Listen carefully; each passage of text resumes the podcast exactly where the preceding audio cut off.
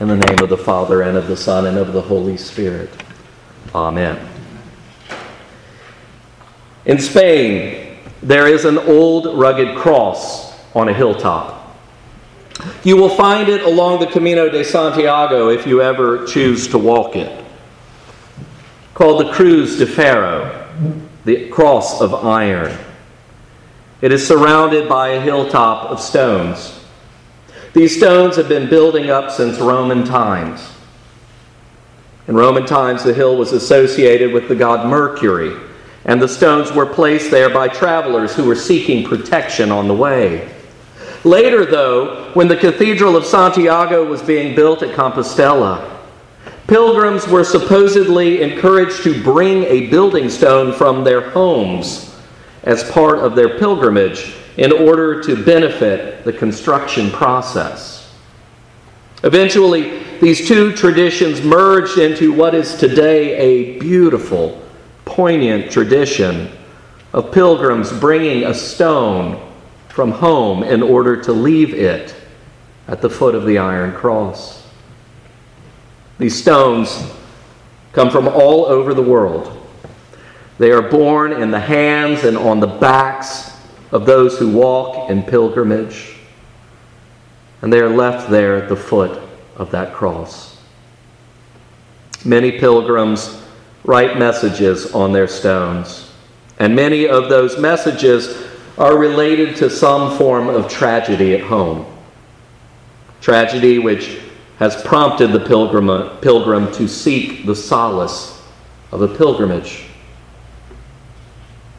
The pilgrim is leaving that weight at the foot of that cross. Not just that stone, but everything that stone represents to that individual. I like that symbolism of leaving a stone, symbolizing some weight that a person has been carrying and leaving it at the foot of the cross. That is, after all, what I believe we come here seeking on Good Friday. We are seeking relief, maybe release from the weight that we bear, the weight of living, the weight of dying that bears down on us, that causes us to stumble and to suffer I think we come here on Good Friday seeking to leave that at the cross. It's as if we are walking through this life with a metaphorical stone in our hands. Or perhaps the weight is larger and we bear it on our backs, much as Jesus bore the weight of the crossbeam as he strode towards his death. The weight of which was actually our burden truth be told, the burden that we as humanity were marked to bear, but which God, out of tremendous love for humanity, has borne that weight for us. God answers this weight we all bear, the weight of this day. God answers it with God's truth. Pilate asked Jesus, What is truth? And Jesus claims that he came to testify to the truth. That was the reason for his coming to us. And on this day, we with Pilate come asking, What is truth? We may be here seeking such truths as, Why was this necessary? Or, why did God have to die for us? Why would God die for us? Or perhaps, why does it matter that God would die for us? These are weighty questions indeed. Through Christ, God is dealing with us today in a truth that goes deeper than any other truth in the universe. It is a truth that we learn almost as soon as we begin breathing the air. It is a truth that we learn from our parents, whoever they may be. God is dealing today in what is called relational truth. For God so loved the world, and to love is to be in relationship. So to love the world is to seek a loving relationship with the world. Relational truth combines both factual and relational knowledge to arrive at the truth of one's relational standing with another person. As I said, a baby learns this in terms of relationship with parents and grandparents and others. It's something we learn almost as naturally as breathing. If someone says they love you, then your knowledge of past experience with that person and your understanding of relational norms should come together and back that up. That's how relational truth works. So, if in this day we believe that God is professing to love us, then what we can see, what we can know from our past experiences, and what we can interpolate from other loving relationships we've experienced all need to converge in a way that confirms the relational truth of God's love. That's why we're here. And the irony of this day is that these very elements converge in one stark event the execution of God's own Son. And notice in that whole long reading, John is not describing the crucifixion in all of its gruesome detail.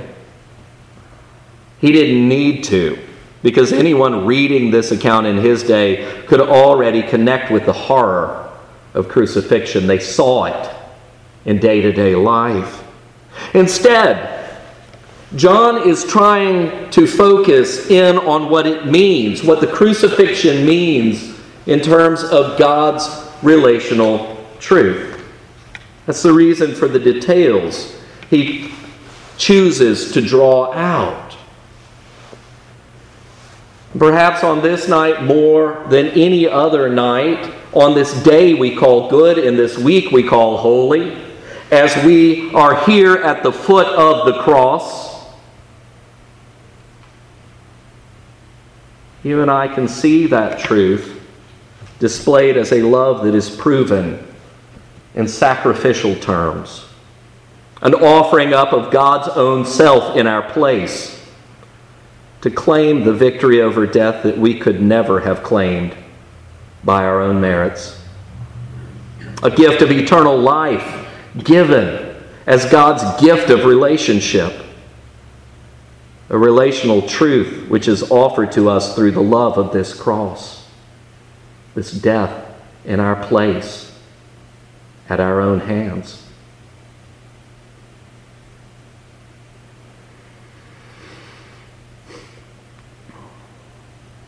If it was going to bring about eternal life for the world, then it had to be a death to end all deaths, quite literally, a death by which God alone could defeat death.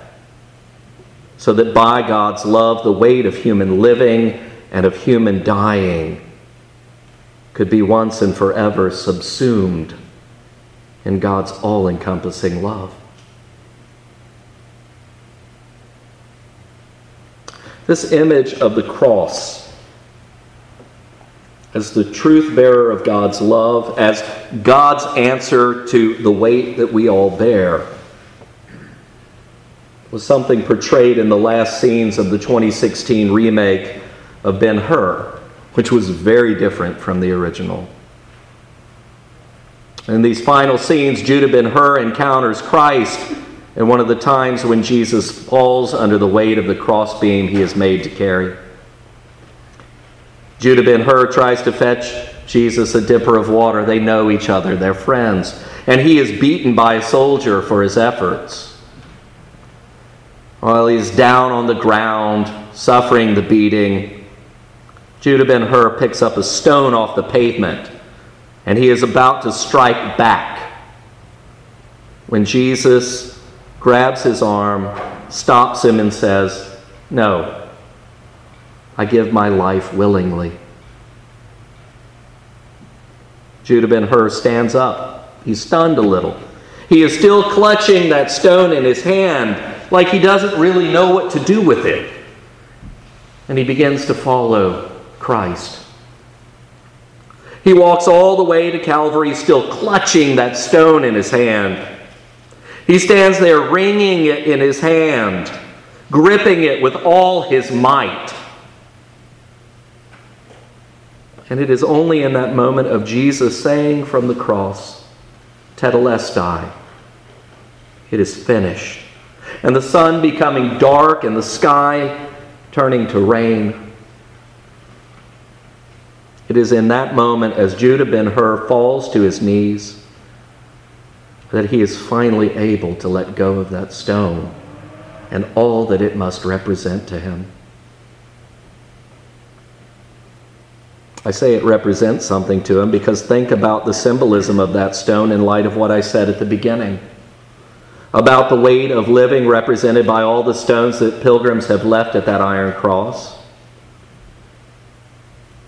And one thing the two films, the older one and the remake, had in common was the kind of life that Judah ben Hur had led. A life in which he had come to believe one of the great lies of the human condition the lie that might makes right. He has no category for a Savior that gives up his life willingly. And that stone in his hand represents everything that Judah ben Hur has lived through, the weight of the bad things that have happened in his life. And all of that is symbolically dropped, it falls away at the foot of the cross in the face of the absolute relational truth of God's sacrificial love displayed there. I swear whoever wrote that film must have walked the Camino because it's right there. And so, as I wrap up, my question for us today, if ever there was a time for me to ask it, is this What's the stone in your hand? We all have one. You've been carrying it for an awfully long time, I can guess. Only you know what it is, it's personal to you. But note how you clutch it. It's as if your hand conforms to its shape. You've had it there for so long. The Lord long ago set his face to go to Jerusalem. He has been walking his own holy pilgrimage, which ends in this display of relational truth by which we, you and I, the whole world, are saved from the need to ever carry such stones again. Here at the foot of the cross, can we let it go? These stones, their weight, our sin, all of it. To be finally set free of it, to be finally made whole and set right. Can it be so? It can. It absolutely can. And it is. This day answers our question with God's relational truth, God's love born out of sacrifice, the weight which Christ bore for us that we need no longer bear it ourselves, that we can leave it here at the cross and be set free to live our lives in the absolute truth of God's all consuming love. That is what Good Friday is all about. Amen.